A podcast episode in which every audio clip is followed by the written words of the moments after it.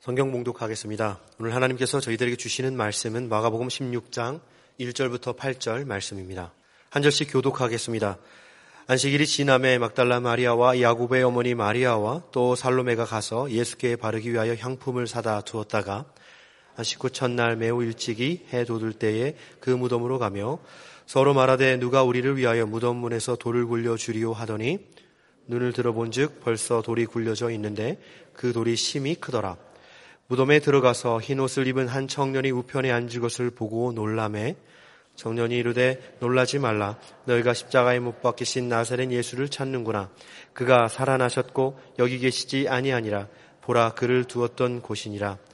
가서 그의 제자들과 베드로 에게 이르기를 예수께서 너희보다 먼저 갈릴리로 가시나니 전에 너희에게 말씀하신 대로 너희가 거기서 배우리라 하라 하는지라 여자들이 몹시 놀라 떨며 나와 무덤에서 도망하고 무서워하여 아무에게 아무 말도 하지 못하더라. 아멘.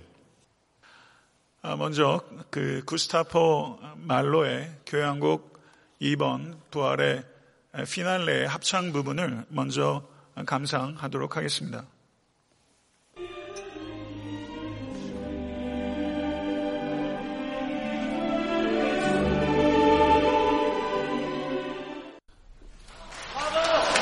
정말 브라보 아닙니까? 우리도 박수 한번 칠까요? 네. 어저께 그 이거를 몇 번을 보면서 또 감동이 가시지 않더라고요. 오늘 보면데도 정말 가슴이 뜨거워지는 것을 느끼는데요. 아마 그 가사 잘 안 보이실 것 같은데요. 그 댁에 가셔서 한번 보셨으면 좋겠어요. 나는 살기 위해 죽으리라. 부활하라. 그대 일어나라. 이렇게 얘기하고 있는 예, 가사인데 저는 이걸 보면서 지휘자에게 제 모든 정신이 집중이 되더라고요. 그냥 눈이 쏟아질 것 같은 거 있죠. 그 제일 마지막에 온몸을 이렇게 사용해서 지휘하는 걸 보면서 완전히 반했습니다. 그러니까 리카르도 샤이라는 지휘자인데 그 세계 10대 지휘자 중에 한 사람입니다.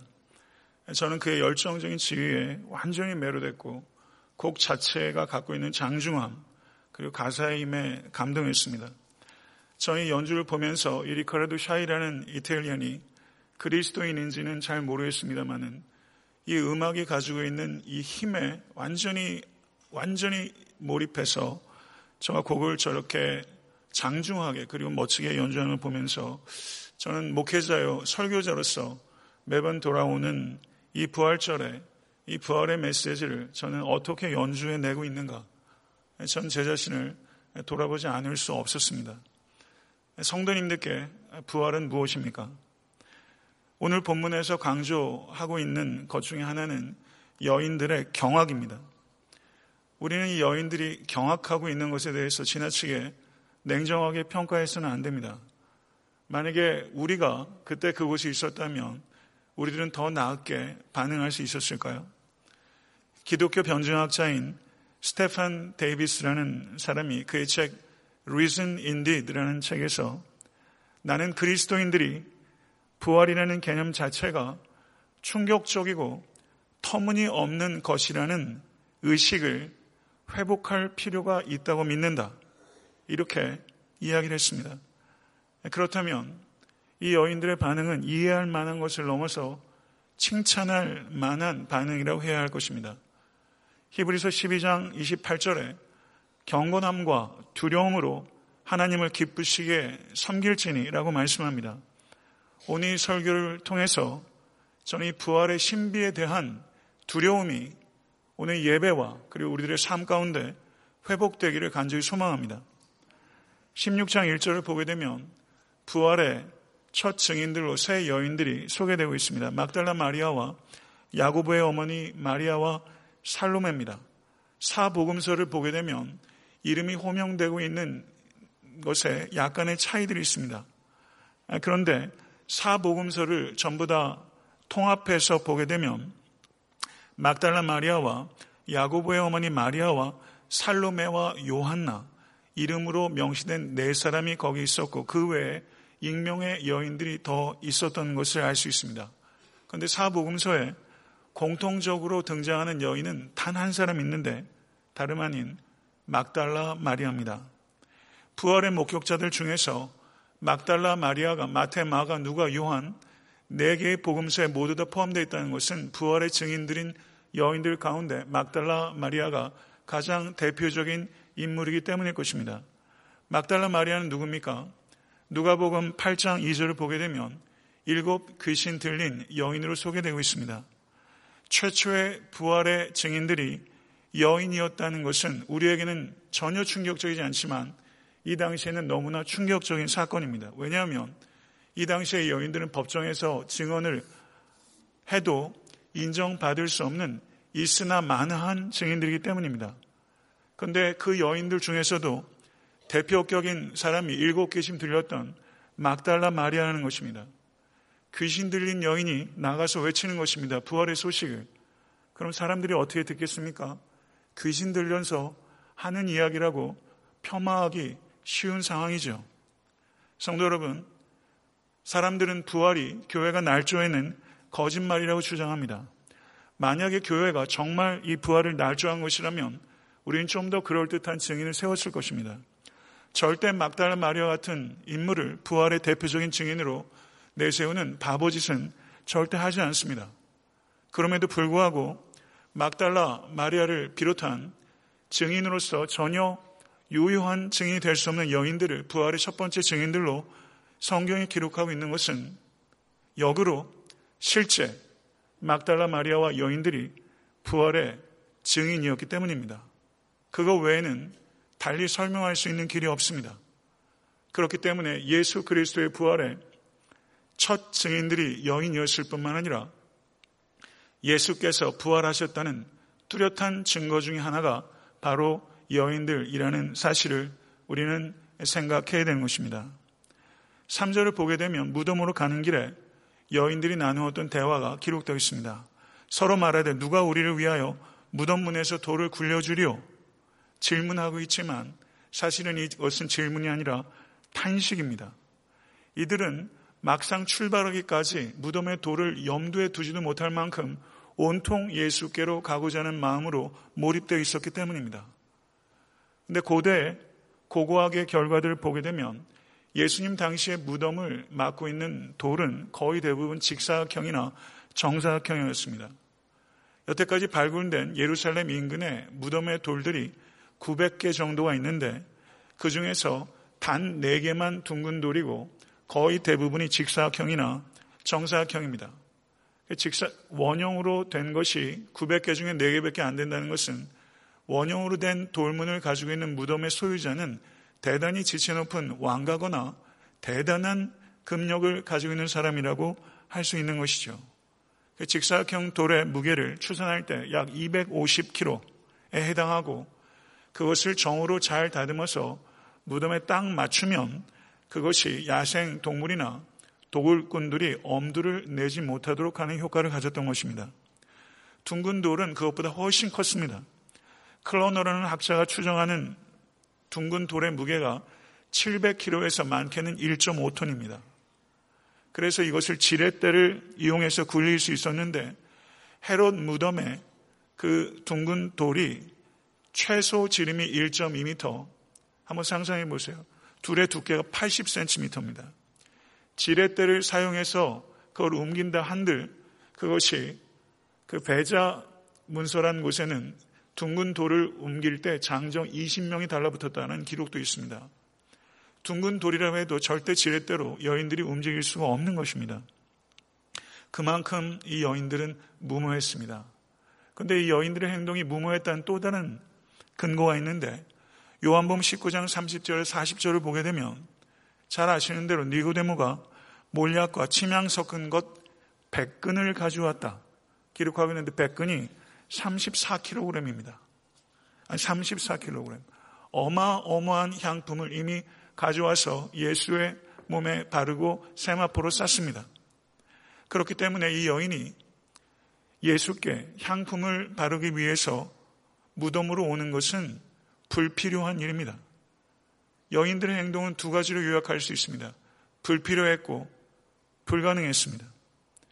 불필요하고 불가능한 일을 하려고 새벽부터 무덤으로 달려갔던 것입니다. 그렇다면 이 여인들의 행동은 비난받아야 할 행동입니까? 만약에 여인들이 무덤에 가지 않았더라면 그들은 예수님의 부활의 첫 증인이 될 수 없었을 것입니다. 성도 여러분, 신앙은 이성적이어야 합니다. 이성적이지 못할 때 생기는 문제가 있습니다. 그러나 또 다른 문제가 있습니다. 신앙이 이성적이기만 할 때 생기는 문제입니다. 여인의 행동은 사랑의 행동입니다. 사랑은 이성이 절대 할 수 없는 일을 하게 하는 힘입니다. 여인의 행동은 비난받아 마땅한 비이성적인 행동이 아니라 여러분과 제가 간절히 본받아야 될 사랑의 행동입니다. 오늘 교회에서 이 여인들처럼 뜨겁게 무모하리만큼 그리스도를 사랑하는 성도들을 심지어 목회자를 만나는 것도 결코 쉽지 않습니다. 이들이 무덤에 달려간 것은 부활의 믿음이 있었기 때문이 아닙니다. 이들은 죽은 예수로부터 무엇인가 얻을 수 있는 때가 아닙니다. 이들이 무덤에 간 것은 순수하게 주님을 사랑했기 때문입니다. 사랑하는 성도 여러분, 여러분과 저는 언제 신앙생활하면서 단 한 번이라도 이 여인들처럼 무모하리만큼 그리스도를 사랑한 적이 있습니까? 그런데 막상 여인들이 무덤에 도착했을 때 벌써 돌이 굴려져 있었다. 여인들의 근심은 전혀 쓸데가 없었습니다. 여러분과 저는 믿는 자임에도 불구하고 앞으로 닥칠 일들에 대해서 의기소침하고 낭만하는 일들이 자주 있습니다. 그런데 실제 믿음으로 부딪히게 되면 심히 큰 돌이 굴려져 있는 것을 우리는 경험할 때가 많이 있는 것입니다. 성도 여러분, 신앙생활은 기적을 경험하는 것이 되어야 됩니다. 근데 기적은 생각으로 만들어지는 것이 아니라 사랑의 헌신으로 만들어진다는 것을 이 여인을 통해서 배우는 여러분과 제가 될 수 간절히 바랍니다. 이 여인의 이와 같은 불필요하고 불가능한 사랑의 헌신이 이렇게 부활의 첫 증인이 되는 것으로 보상해 주시는 하나님을 더욱더 사랑하게 됩니다. 성도 여러분, 모쪼록 사랑으로 뜨겁게 주님께 헌신하는 여러분과 제가 되기로 결단하는 이 부활의 아침 될 수 있게 간절히 바랍니다. 그래서 하나님의 능력으로 여러분의 삶을 맡고 있는 큰 장애물이 벌써 옮겨지는 삶의 체험들이 여러분들의 삶 가운데 경험되고 그리고 교회에서 풍성하게 나눠질 수 있는 그 같은 믿음의 공동체를 세워갈 수 있게 되길 간절히 바랍니다. 5절에서 7절을 보게 되면요. 천사와의 만남과 천사의 증언, 그리고 명령이 기록되어 있습니다. 천사는 청년이었습니다. 천사를 보고 여인들이 놀랐습니다. 이때 여인들이 놀랐다고 표현당하는 성경 언어가 엑삼베오라는 단어인데요. 이 단어는 매우 강한 놀람을 전달하는 것입니다. 그래서 이 느낌을 그 안에 담아서 번역하자면 놀라서 제정신이 아니었다. 무덤 안에 들어갔더니 예상치 못한 사람이 희끄무레한 사람이 거기 있다 면 생각해 보세요. 전 기절했습니다. 그런데 그게 더군다나 사람도 아니고 천사라고 생각해 보세요. 얼마나 놀랐겠어요. 한국 여자들 같으면 어머나!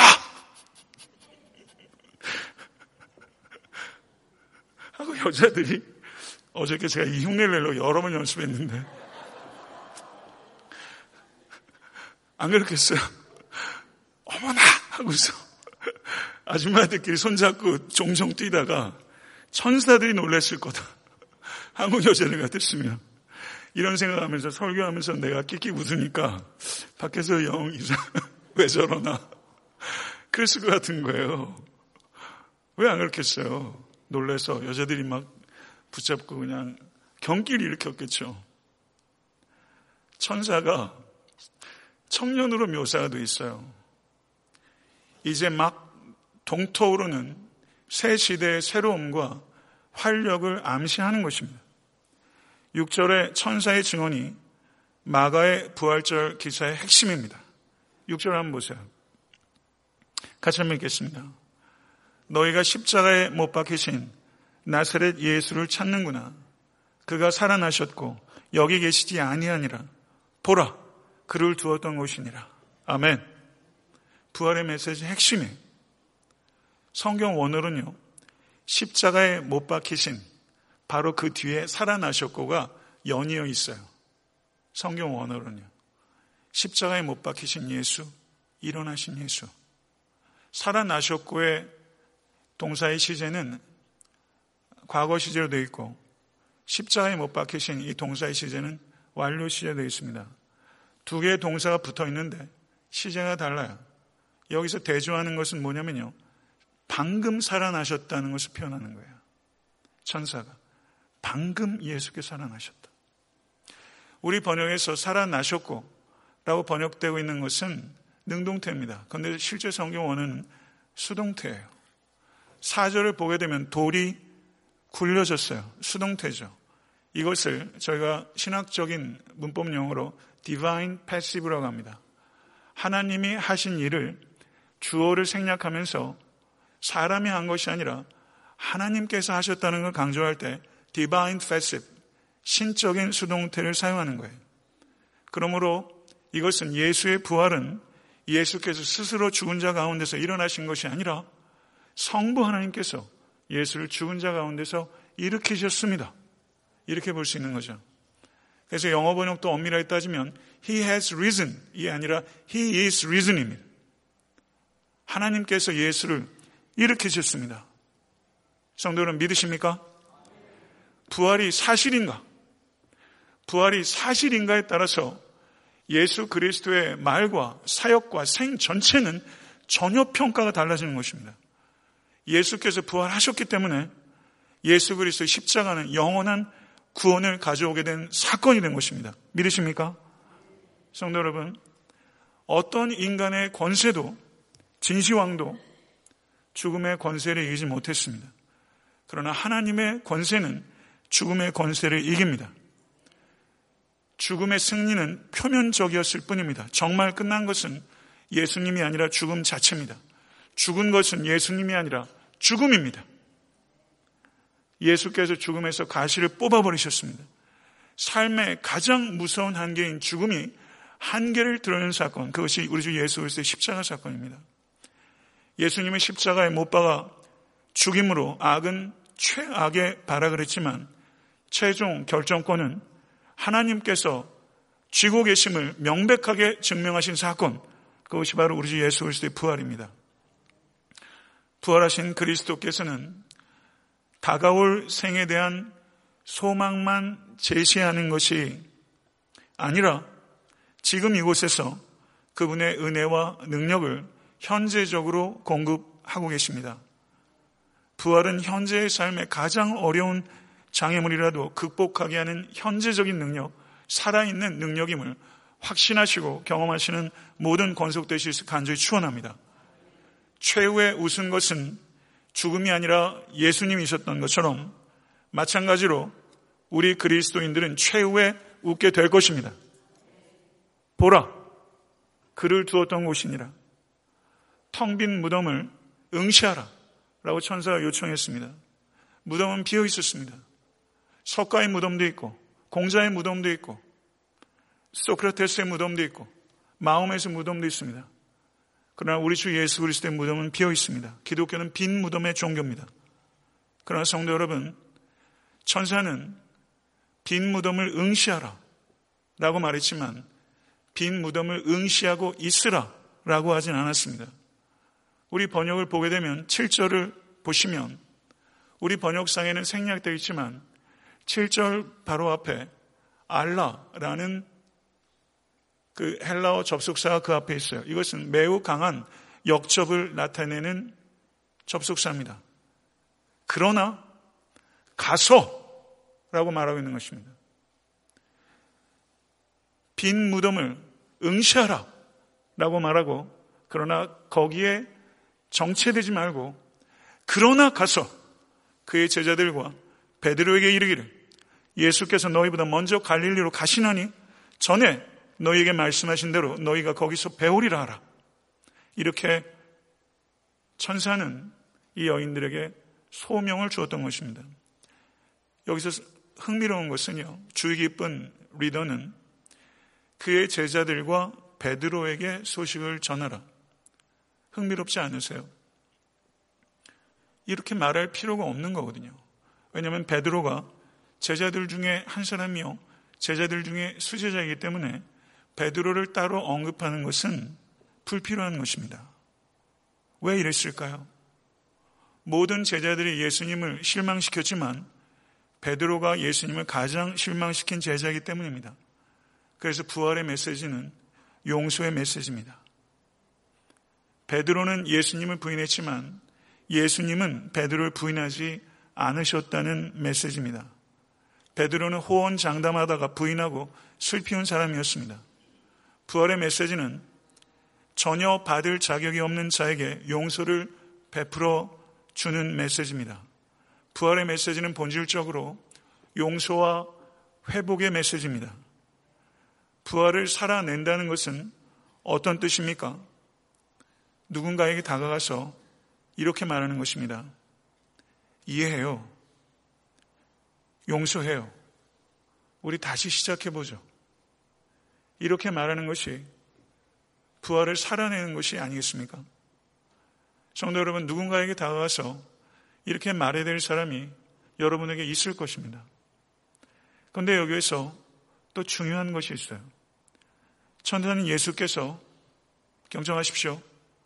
갈릴리로 갈 것이다. 혹은 갈릴리로 가셨다라고 말하지 않고 갈릴리로 가고 계시다 라고 현재 시제로 말하고 있다는 거예요. 마가복음 10장 32절을 보게 되면 예루살렘으로 올라가는 길에 예수께서 그들의 앞에 서서 가시는데 여기서 동일한 단어가 사용되고 있는데 이 단어가 프로아고라는 단어입니다. 그리스도의 제자는 누구인가? 프로아고. 앞서 가시는 주님을 따르는 사람. 그 사람이 그리스도의 제자인 줄로 믿습니다. 그리스도의 제자는 어떤 이론이나 이념이나 신념을 따르는 사람이 아니라 그리스도를 따르는 사람입니다. 그렇기 때문에 그리스도를 따르는 이 따름에는 역동성이 있는 것입니다. 그리스도께서는 끊임없이 이동하셨습니다. 부활의 주님도 갈릴리로 지금 이동하고 계십니다. 그리고 그리스도인들은 이동하고 계시는 예수 그리스도를 역동적으로 따르는 사람입니다. 예수께서 어디로 가고 계십니까? 그리고 제자들을 어디로 가라고 하셨습니까? 갈릴리입니다. 갈릴리는 상징적인 의미가 있는 것입니다. 이것은 단순하게 물리적 지명을 이야기하는 것이 아닙니다. 이 갈릴리는 제자들의 생업의 자리요, 일상의 장소입니다. 부활의 주님은 지금 생활의 자리로 먼저 가셔서 그곳에서 제자들을 만나시겠다고 하시는 것입니다. 갈릴리는 선교의 장소인 것입니다. 사랑하는 성도 여러분, 성경에서 아나스타시스 부활을 언급하고 있는 것은 부활을 이해하라 혹은 부활을 믿으라 거기에 그치는 것이 아닙니다. 부활을 살아내라는 것입니다. Practice resurrection. 부활을 살아내라. 이것이 부활의 주님께서 여러분과 저에게 주신 궁극적인 메시지입니다. 부활을 살아내라. 부활은 죽음 이후에나 우리에게 연관되는 그와 같은 것이 아니라 지금 이곳에서 살아내야 되는 역동성을 가지고 있는 것이라는 것을 우리 주님께서 말씀하고 계시다는 것을 받아들이실 수 있기를 간절히 바랍니다. 8절의 여인들의 반응을 한번 보세요. 한번 다시 한번 읽어볼까요? 여자들이 몹시 놀라 떨며 나와 무덤에서 도망하고 무서워하여 아무에게도 아무 말도 하지 못하더라. 이 말을 여인들의 이 행동을 우리가 평가하기 전에 한 가지 제가 말씀드려야 될 것이 있습니다. 신앙생활에 오시면서 성경 공부나 목사님 설교를 통해서 혹시 들어보신 적이 있는지 모르겠습니다만은 마가복음 원본은 16장 8절까지밖에 없습니다. 16장 9절부터 20절까지는 마가의 기록이 아니라고 복음주의 신학자뿐만 아니라 모든 학계의 진영들이 이건 마가의 기술이 아니라고 결론이 났어요. 심지어 어떤 주석은 9절 이후로는 아예 주석 자체를 안 합니다. 왜 마가복음 16장 9절부터 20절까지가 마가가 기록한 것이 아니라고 보는가 하면요. 그 최초의 성경이 기록된 것이 여러 사람들이 그걸 필사해서 사본들이 곳곳에 퍼졌겠죠. 그럼 사본들 중에서 가장 오래된 사본, 그리고 우리가 사본의 연대를 추정할 때 원본에 가까운 것을 생각할 때 조금 논리적으로 어려움이 있는 것이 원본에 가깝다. 이렇게 보는 겁니다. 그래서 사이나이 사본, 그리고 바티칸 사본이 양질의 사본으로 학자들이 인정하는 사본인데 거기에 16장 9절부터 20절까지 없습니다. 그 외에 고대 여러 증거들, 교부들의 증거도 16장 9절부터 20절은 마가의 기록이 아니라고 이야기를 하고 있습니다. 그리고 16장 9절부터 20절까지는 내증이 있는데 거기에는 마가복음에는 한 번도 등장하지 않았던 단어가 18개가 등장하고 마가의 문체와 신학적 내용과는 현저한 차이가 있는 것이 분명합니다. 그렇다면 깊이 생각해 보세요. 과제는 16장 8절 여자들이 몹시 놀라 떨며 나와 무덤으로 도망하고 무서워하여 아무에게도 아무 말도 하지 못하더라. 마가가 혹시 이 뒤에 부분이 없어졌는가? 두 번째, 마가가 혹시 질병이나 갑자기 체포를 당해서 마무리를 하지 못했나?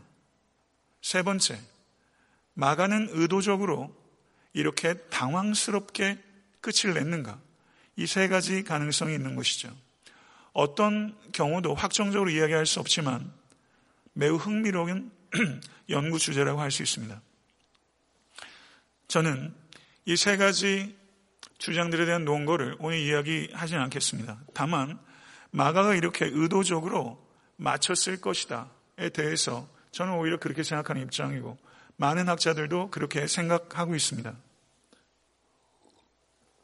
그러면 왜 마가는 최초의 복음서에서 부활에 대해서 훨씬 능동적이고 역동적으로 멋지게 피날레를 장식할 수 있는데 왜 이렇게 여인들이 두려움과 침묵에 빠졌다?